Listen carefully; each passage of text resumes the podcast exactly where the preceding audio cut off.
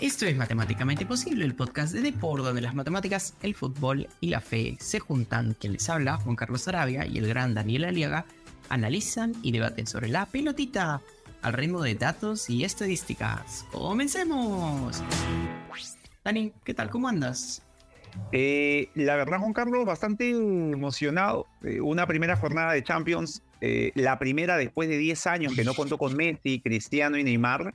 Y en realidad la verdad que sí, terminé por engancharme, vi algunos partidos de la primera jornada y, creo que va a dar para, para conversar, Juan Carlos, en, esta, en este programa sobre Champions. Ya veníamos con, con tiempo de no hablar de fútbol europeo, nos estábamos eh, poniendo anti-europeicentrismo, así que creo que ya estuvo bueno, estuvo bueno y vamos a hablar ahora de la Champions League, el torneo continental que, que más llama la atención hasta, hasta ahora. Obviamente pueden escuchar el programa cada semana en Depor, en Spotify, en Apple Podcast, visítenos en depor.com y recuerden que si les gusta el programa, chapen su celular, pongan una estrellita y síganos para nosotros seguir trayendo más contenido excelente en Spotify, en Spotify perdón, y en cualquier tipo de aplicación como Apple Podcast también. Agradecer obviamente a Dribla por ser nuestro partner tecnológico y tener los mejores datos de fútbol de equipos y jugadores con Big Data y analítica avanzada. A ver, Dani, si yo tuviera que poner un encabezado, y acá es una frase tuya, pero lo voy a usar igual, ya me voy a robar tu frase. Tú no sabes lo que voy a decir, porque como no sé si lo que no saben nuestros queridos oyentes es que yo nunca le cuento a Daniel que voy a decir en el encabezado, simplemente lo digo, y este encabezado es el siguiente. La Champions es un torneo elitista. Lo podemos saber desde la primera fecha. ¿Sí? O no? Eh, lo, hemos conversado, lo hemos conversado, Juan Carlos. Incluso eh, hemos, hemos dejado en claro en estas conversaciones, digamos, las bastidores, cada vez que hay fútbol y por ahí nos lanzamos comentarios eh, en, WhatsApp, que, que la, la Champions es de, validar mucho el nombre, ¿no? El nombre, independientemente del poder económico si hay poder económico y no nombre, se le dificulta a esos equipos poder llegar incluso a, zonas ya de, instancias finales. Y si tienes nombre y poder económico, y lo traslado ahorita mismo al Real Madrid, que termina ganándole a la Unión Berlín eh, en su debut en esta zona de Champions, me, imaginé que, lo sufriste. Eh, le termina ganando 1 a 0 en la última jugada del partido. Eh, disparo de Valverde, un rebote y aparece Bellingham, que cada vez es más delantero, me parece, en este Real Madrid. Y, es verdad, estoy eh, completamente de acuerdo. En esta primera, primera fase, eh, Juan Carlos, igual creo que muchos de los equipos con nombre y poder la toman como, como una, una etapa en la cual se puede dosificar, se puede alinear quizá no a los, al, al once estelar, todavía tratando de afirmarse en sus ligas, y ya a partir pues, de las instancias finales empezamos a ver las maquinarias completas de estos grandes equipos, pero, pero igual creo que hemos tenido buenos partidos, ha estado el Real Madrid, Unión Berlín, eh, el Inter pasándola mal en España ante un Real Sociedad que me gustó bastante, que hizo un muy buen partido. Eh, luego el caso del PSG Creo que hay mucho fútbol por, por destacar en esta primera jornada, Carlos. Ojo, a ver, los goles se hacen, no se merecen, ¿ya? Esa es una, ¿ya? Pero en realidad en ese, partido de Real Madrid con Unión Berlín, te lanzo algunos datos realmente eh, de suerte. El Unión Berlín no recibe solo uno. Sí, sí, sí, sí, Te lanzo datos, ¿no? Eh, el Real Madrid tuvo 32 tiros al arco, de los cuales 7 fueron a puerta. Fue un solo español eh, durante el partido. Sí, agárrate con esta, espérame tuvo una expectativa de gol de 3.99. O sea, si realmente hubiera oh. convertido, hubiera tenido 4 a 0, hubiera ganado. Sí. Al final termina ganando 1 a 0 y los... En la última. En, la última, además. Y el Unión Berlín tuvo cuatro tiros, de los cuales ninguno fue a puerta y tuvo el XG una expectativa de gol de 0.35. O sea, literalmente es como el cero que hizo el Unión Berlín, realmente sí estuvo encajado con, la analítica avanzada. Eh, el Real Madrid se dedicó a fallar goles, va a, fallar tiros, no es que tú fallas goles, no fallas tiros, pero pero ya me parece exagerado tener 3.99 de, de, expectativa de gol. O sea, generó. Yo creo que también está este como inflado por el hecho que hizo más de 30 tiros al arco, ¿no? Sí. Pero de verdad, pues hacer 30 tiros al arco y solo meter un gol es como medio increíble. Pero me hubiera eh, eh. gustado mucho que, que hubieran empatado. Hubiera sido el, eh, el Goliath contra David, ¿no? Sí, en algún momento del partido, ya digamos, a partir del segundo tiempo, el partido se, se, circunscribe a pasar tres cuartos de cancha, lanzar el centro al área y que José Lu eh, falle goles. Tuvo, tuvo un par de José Lu en acciones, digamos, buenas, pero errándole al arco. Hubo una tijera, me parece, también de Rodrigo.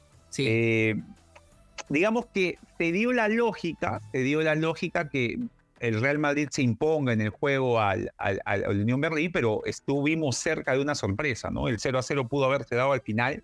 Igual creo yo, Juan Carlos, no lo había visto tanto al Unión Berlín, no le voy a echar tampoco la, la digamos, no, no te lo voy a recriminar, pero lo vi al Unión Berlín respetar demasiado al Real Madrid en zona de grupos donde creo que a veces lo que te decía al inicio, no hay equipos grandes, equipos poderosos económicamente, que en zona de grupos como que eh, se pone un poco el modo Italia eh, hasta hace algunos años cuando arrancaba el Mundial, ¿no? Que, que te, da cuenta gotas, quizás no presentan su mejor versión y por ahí Unión Berlín pudo intentar buscar otra cosa eh, en, un, en, un, partido que además me parece estaba en el presupuesto perderlo. igual, y, igual solo para, para que de ahí este, te la dejo ahí picando. ¿Y, qué partido, Juan Carlos? El, Bayern Múnich, eh, Manchester United, siete goles, pero lo, lo, observé y, no te miento que sentí que era un partido sin, sin estructura, un partido en el cual me parece que el Manchester United pudo haber perdido por una diferencia mayor y termina cortando las distancias por estas circunstancias que también tiene el juego y que prima y que premia muchas veces la calidad individual. Así que me gustaría mucho, Juan Carlos, como en ocasiones me lo has dicho, a veces el ojo humano no observa lo que el número te puede dar. ¿Qué, peculiaridades podemos encontrar en un, en un partido con siete goles entre dos gigantes del fútbol europeo, pero que a mi parecer no brindaron quizá la mejor de las presentaciones de ambos en este debut de Champions? Ya, pero antes te quiero mandar unos datos que son dale, dale, dale. del Real Madrid con Unión Berlín, ¿ya? Es, tú me decías, el Unión Berlín pudo haber hecho más. Te lanzo un dato el Unión Berlín tuvo un pase por acción defensiva de, agárrate, ¿estás sentado en tu silla? Sí, 48. 48. O sea, le lo que quiero decir es, le permitió 48 pases al Real Madrid antes de salir a quitarle la pelota. O sea, ¿sabes que Es como una especie de eh, fútbol italiano de los... El Herrera.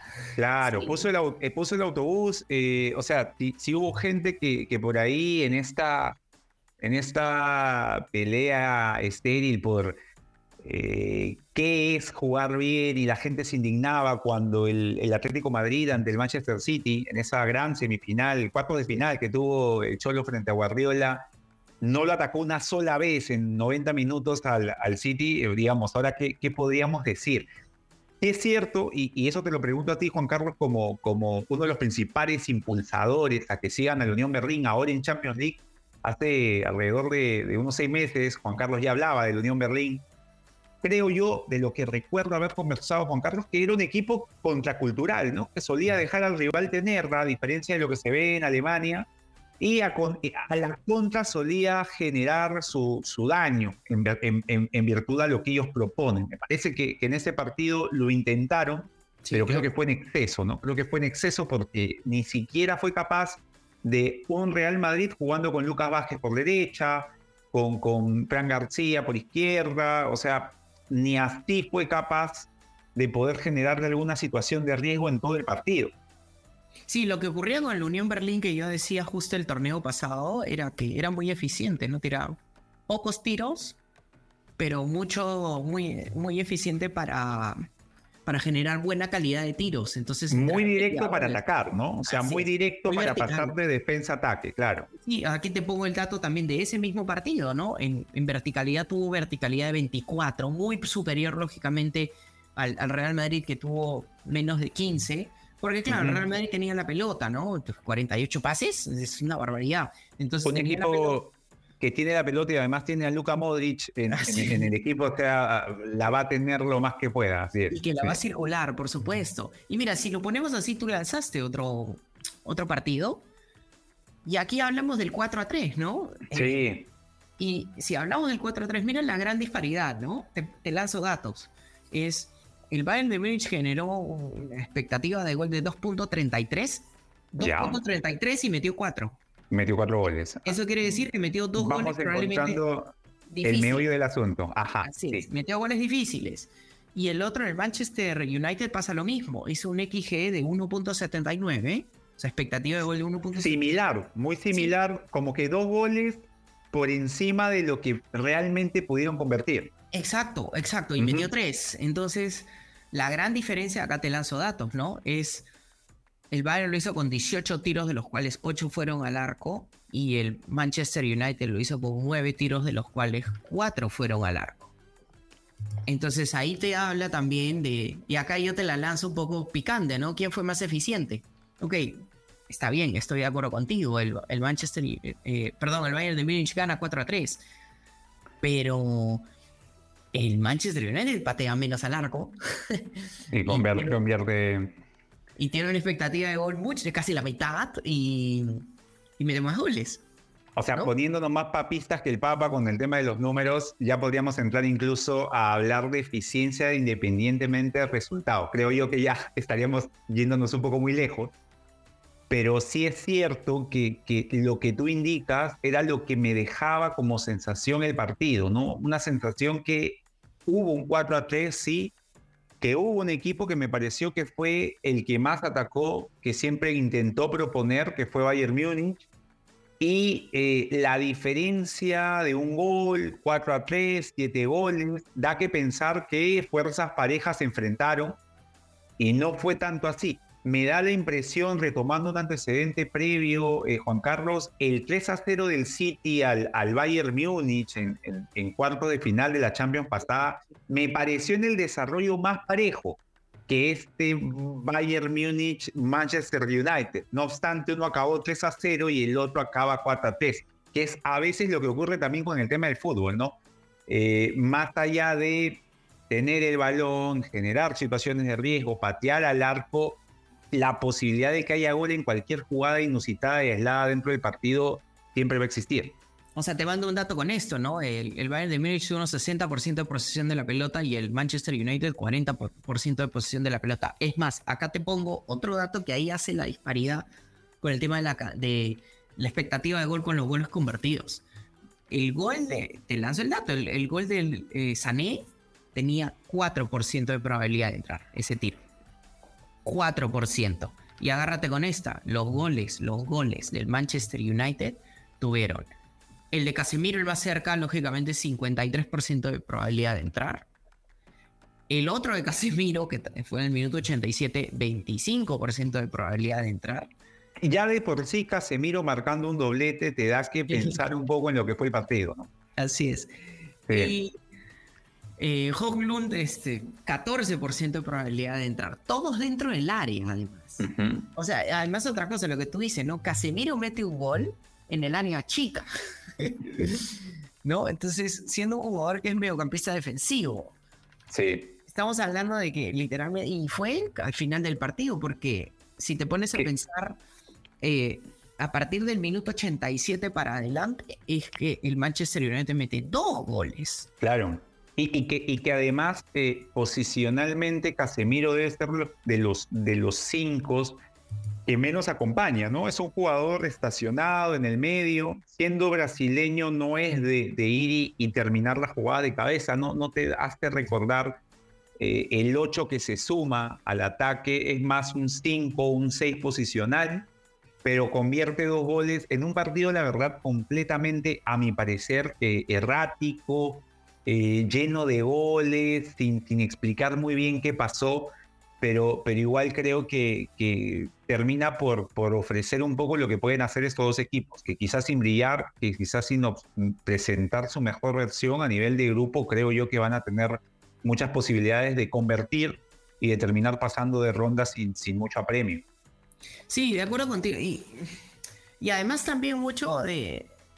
Esto le va a sonar raro, sobre todo pensando en el Manchester, eh, perdón, en el Bayern de Múnich. Mira cómo me he quedado pegado con el Manchester.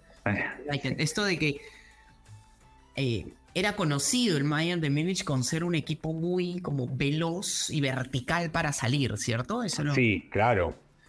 Pero mira, te lanzo un dato que es bien interesante, que es la mayor conexión de pases del Bayern de Múnich es 22 entre Upamecano y Kim Min Jae, que son los centrales. Llamativo, ¿no? Llamativo en un equipo alemán. Ajá, y mira, esto también es bien interesante, que es en el caso del, Manchester United, que ellos sí suelen salir desde atrás, pasa exactamente lo mismo. Es Lindelof y Lisandro Martínez son los que tienen mayor conexión de pases, entre ellos con 13 pases. ¿Ya? Entonces, es como si ambos empezaran a jugar de la misma forma. No sé si me voy a entender. Sí, sí que, es un poco lo que hemos conversado en algún momento, Juan Carlos, que, que probablemente si al Bayern Múnich, al Manchester United les cambiabas de camiseta, salvo algún detalle de un futbolista en lo individual, si solamente te o sea, si los pasamos a la visión como se ve en el fútbol manager desde arriba, solo bolitas, difícilmente vas a saber quién es el Manchester United y quién es el Bayern Múnich. ¿no? a veces llega extremos como que en el Mundial en, algún momento veías Brasil-Camerún y, no sabías el contexto y cómo iba el partido, por ahí también podías pensar quién es quién, no, no, porque juegan muy parecidos, sí es cierto, es cierto lo que dices. Y, termina por marcar, creo yo, una tendencia en, el fútbol europeo, ¿no? Eh, los equipos que van a proponer, los equipos más poderosos, tienen mucha similitud en la forma de afrontar eh, los partidos como lo, como lo han mostrado tanto el Manchester como el Bayern. Por ahí hay matices, pero, pero es lo normal, ¿no? Igual te hago un comentario también, o sea, picante, ¿no? Este, a ver, el resultado es bien engañoso. Sí. Manchester United mete dos goles a partir del minuto 87. O sea, Casemiro mete su doblete en el 87 y en el 93. Claro. Con el partido casi cerrado. 4 a 1 estaba el partido. Sí, completamente. Es como en algún momento recuerdo cuando hablamos de la semifinal Benfica-Inter, que, Inter prácticamente era. Eh, no había manera de hacerle daño al Inter que llega a la final con el City. Los goles del, Benfica para adornar el resultado terminan llegando casi al final, lo cual eh, de todas maneras, más allá del número frío como tal, contextualizándolo es como dices, ¿no? O sea, ya el partido es otro y el resultado lo tienes, sabes lo que ya puede ocurrir, entonces eh, cambia un poco el matiz de, distinto hubiese sido que ese 4-3 se alcanza en los 70 minutos, ¿no? Otra cosa hubiese sido, otra resistencia hubiese encontrado el equipo rival, pero que, que ya no la hay en, en los minutos finales. Mira, quiero hacer un comentario antes de saltar a la pausa, que es el siguiente. O sea, creo que hay dos cosas que son súper engañosas y que sí es buena en el fútbol verga. La primera es, yo creo que las tablas de posiciones de los torneos en general siempre te engañan.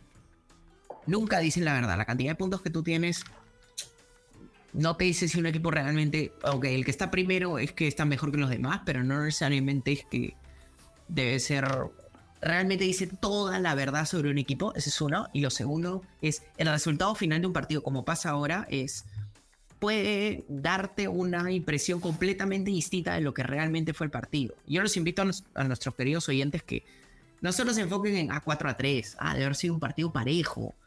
Eh, no necesariamente, ¿no? Puede haber sido que en tiempo de descuento, cuando ya los jugadores bajaron la marcha, pues ya cerraron, es que ocurre estos goles de descuento que te adornan, como tú bien dices, los marcadores y no se da realmente el trayecto de lo que fue el partido, ¿no? Sí, o sea, en, ese aspecto, Juan Carlos, creo que daría hasta para, para un programa, me, parece, me parecería brillante poder eh, interpretar el juego a manera, de, a manera de programa, en un desarrollo del mismo, pero Estoy completamente de acuerdo, ¿no? O sea, el resultado final no tiene que definir qué es lo que pasó en un, en un, en un partido. No sé, un partido puede acabar 3 a 0. Eh, recuerdo un Barcelona-Bayern Múnich 3 eh, a 0 con la jugada clásica de Messi a Boateng, en la cual Guardiola termina parando un equipo mano a mano contra quizá el mejor tridente de ataque que hemos visto mm. en muchos años. Y en algún momento parecía que Guardiola era un genio y luego Guardiola termina comiéndose tres goles. Eh, entonces, por ahí uno que iba a decir, oye, Guardiola regaló el partido. Probablemente en algún momento del partido parecía que no.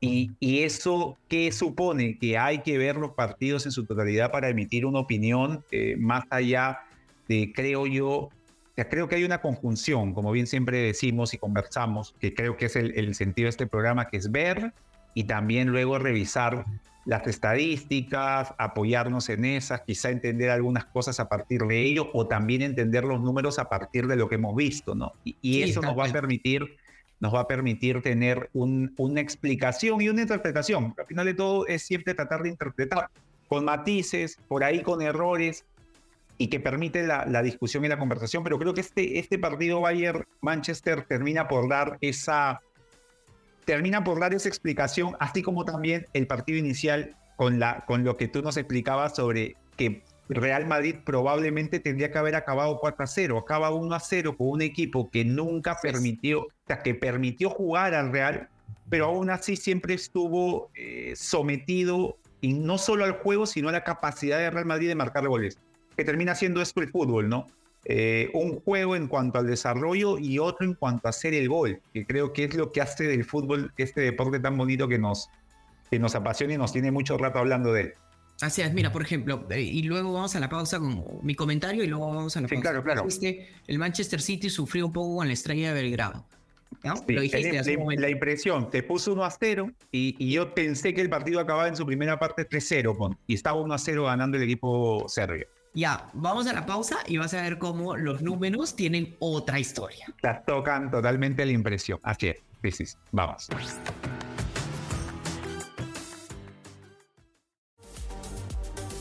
Visita deport.com y mantente al día de todo lo que sucede en el mundo deportivo. Síguenos en nuestras redes sociales y suscríbete a nuestro newsletter deport.com.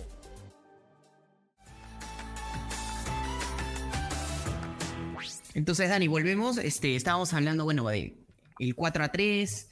Estábamos hablando también de. Del 1 a 0. Del 1 a 0, un partido también eh, buenísimo, pero. Mira, te, decía esta impresión de. Del City Estrella Roja. el Estrella Roja, ¿no? Tú me decías, bueno, el City más o menos pasó, este, estaba Pasó a Prietos, dije, pasó a Prietos. Pasó a Prietos, ¿no? Bueno, estaba perdiendo 1 a 0, minuto 45 luego lo empata en el 47, pero acá te lanzo algunos datos. Más allá de la posesión de la pelota, que no voy a hablar que era una barbaridad para el Manchester City, el Manchester City tuvo 37 tiros al arco, 37 tiros de los cuales 16 fueron al arco. Ya. Tuvo una expectativa de gol de 5 goles, 5 goles, metió 3. Convirtió 3, ajá. Así es. Y mira, la Estrella Roja tuvo 3 tiros, de los cuales 2 fueron al arco, o sea, bastante. uno. Y en un XG de 0.28. ¿Qué es lo que quiero decir con el famoso 0.28? O sea, mete goles y acá te lanzo el dato, con un tiro que tenía una probabilidad de 0.15 de entrar. Entonces, ¿qué es lo que te quiero decir con esto? Es claro, tu impresión, tu sensación fue que, se le complicó el partido en algún momento al City, ¿no? Era, no puede hacer el gol, le hacen el gol, te lo complica pero con los números brindados no debió ser así, ¿no? en el papel no fue así. Eh, sí, en el papel y con los números es como, bueno, sí, le metieron un gol, sí, estaba perdiendo, pero al final termina aplanando al rival, que le, que le hace más tiros, este, le hace más tiros que el Madrid, que el Madrid ya hacía 32 tiros. Entonces, estamos hablando de, no, no, no tan eficaz, ¿no? Pero la eficacia tiene este truco de que, claro, si tú tienes cinco tiros, de los cuales cuatro van al arco, entonces se te ve como un equipo muy eficaz, sobre todo si metes goles, que, que un, equipo que pues patea 20 tiros de los cuales Claro, o sea, bajo ese, bajo ese, precepto, Juan Carlos, ya me pongo a, a, a pensar que en algún momento un equipo que patee dos veces al arco convierta uno y reciba por ahí cuatro, salga y diga, bueno, ofensivamente nosotros estamos bien, ¿eh? porque pateamos dos y metimos un gol. Ya después lo que...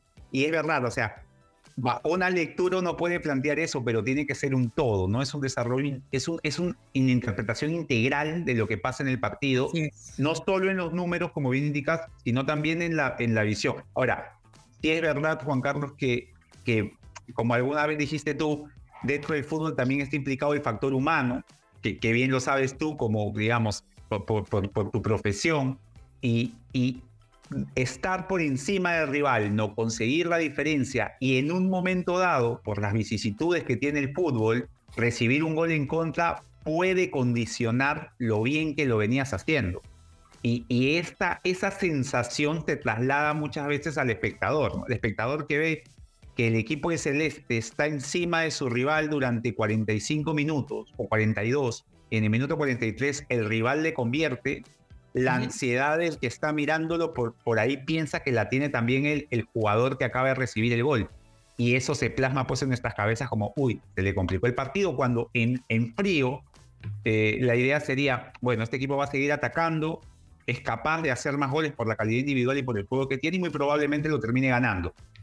Pero que la sensación nos deje eso, yo creo que es, muy humano. Es muy humano pensar que Sí, un claro. equipo que lo está haciendo mejor, que reciba un, un gol, una expulsión, un penal, eh, por ahí piense que, que- que todo se le va de las manos, que, se complica el asunto. Sí, por supuesto. Eh, Y también, eh, pero de bueno, de nuevo regresamos a la idea que, que- que empezó este programa cuando yo te decía también el elitismo de la UEFA Champions League. Sí, Ojo, acá te lanzo otro dato, ¿no? El Estrella de Belgrado alguna vez ganó una Champions League en 1990-91.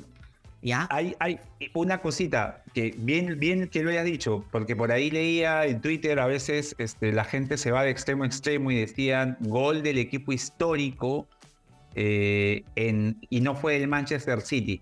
Mira, yo te doy esa si es que todavía la Estrella Roja tuviese ese título que lo persiguió tanto el City, pero el City ya fue campeón de la Champions League, Así ya tuvo varias batallas para conseguirlo y que lo haya conseguido no hace más de 20 años frente a una estrella roja de Belgrado que en algún momento, entre finales de los 80, inicios de los 90, también era un habitual.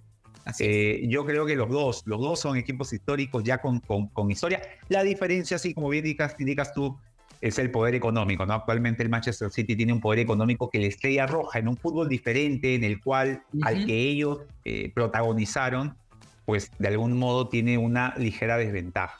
O sea, y también hay que ponerlo en contextos, ¿no? Actualmente el Manchester City, por el poder económico, eh, es un histórico también moderno. No, claro, claro. El Estrella Roja es, un innegable. equipo, así es, es un equipo histórico, pero de los 90. Es como que mañana, no sé, pasa algo en el fútbol húngaro y el Honved entra a la Champions y la gente va a decir, el histórico mejor equipo del mundo, entonces ahora va... Sí, sí, pero eso fue Hace- eh, hace muchos años cuando Puja Sí. jugaba al fútbol. claro. Sin ir muy lejos, Juan Carlos, alguna vez lo hemos conversado, eh, el Barcelona hasta su nuevo título en el 2006 con Ronaldinho, la etapa previa al Messi que, hace de, Barcelona un equipo mediático a nivel mundial, no había ganado una Champions hasta el año 92, me parece, cuando vence a la Sampdoria en la final, y no era el equipo que es ahora, ¿no? A nivel, a nivel continental, tenía fama a nivel de país, lo conocían en, en- Sudamérica, pero el equipo importante era el Real Madrid. Ahora, independientemente de que Real Madrid siga teniendo una mayor cantidad de títulos, ya son equipos parejos en cuanto a la apreciación y percepción mundial, ¿no? Pero sí, es verdad, o sea, es por etapas. Quién sabe, acá unos 20 años ya no hablemos del City y, y de repente aparezca un magnate que refuerce lo que hace el Brighton y tengamos a un Brighton ganando Champions League, que podría también pasar. Quién sabe, o sea, eh, el fútbol es impredecible en ese aspecto. Sí, además es separar este tema de cuáles son los equipos que más han ganado. Te lanzo el dato, ¿no? El Real Madrid en UEFA Champions League siempre ha estado. Ha tenido 14 títulos y solo ha perdido 3 finales. Es el, el Brasil de allá. Sí, el Milan tiene 7 títulos ganados. Sí. pero tiene 4, digamos que este, subtítulos, digamos, ha Ajá. perdido en la Sí. Y luego le sigue finalmente el Bayern de Múnich con seis títulos, de los cuales cinco este, así, ha perdido la final.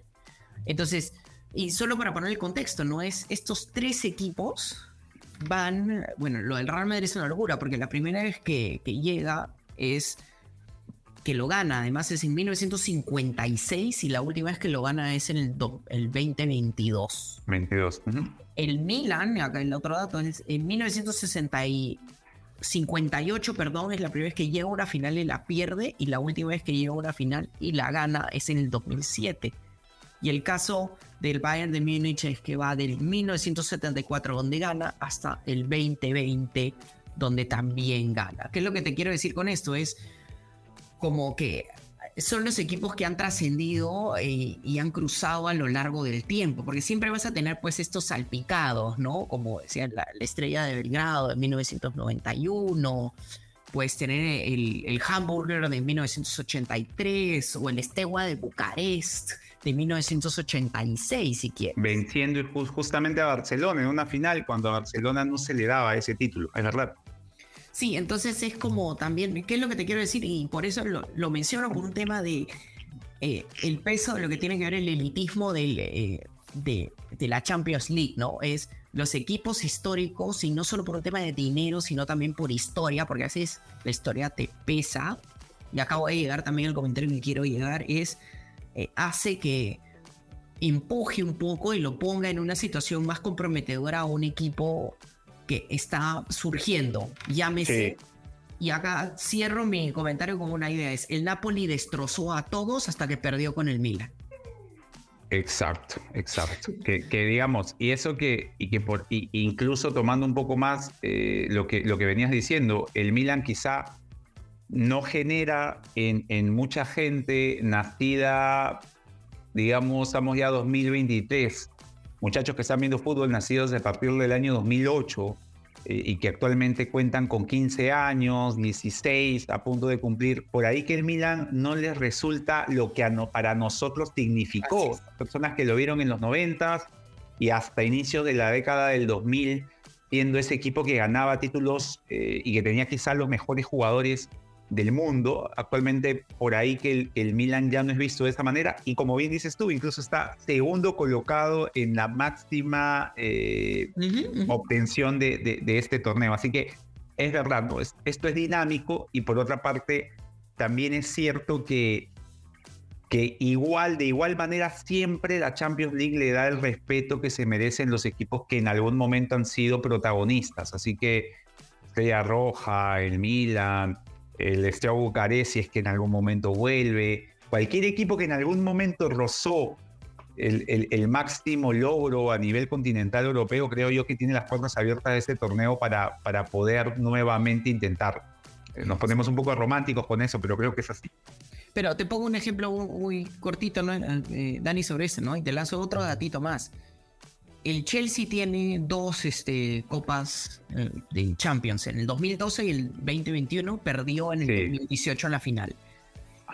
El Nottingham Forest, miran qué rayos con el Nottingham Forest. Sí, el Nottingham Forest ganó dos Champions seguidas en el 79 y 80 y era un equipo demoledor.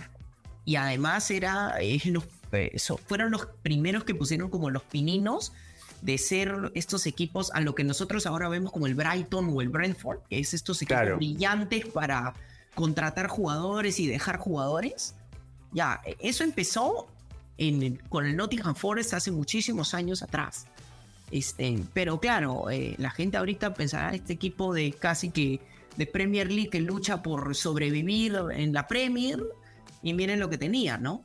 Sí, o, los conocerán por los modos carrera de los FIFA cuando juegan con el Nottingham también, algo así, o sea, es verdad, o sea, hay, equipos, además eran otros formatos en los cuales eh, se jugaban solo los campeones, pero eso no, digamos, no resta ni suma, sigue siendo un torneo que en ese entonces era complicado porque se enfrentaban la élite del fútbol europeo y en la actualidad, habiendo crecido la cantidad de representantes por país según el, índice o criterio que manejan, eh, también siguen siendo los mejores de cada liga. Así que es verdad, es verdad que, hay equipos que van apareciendo, desapareciendo, y creo yo que, que la interpretación histórica de un, de un, equipo no debe ser ni para bien ni para mal porque sea muy antiguo o muy, o muy eh, nuevo.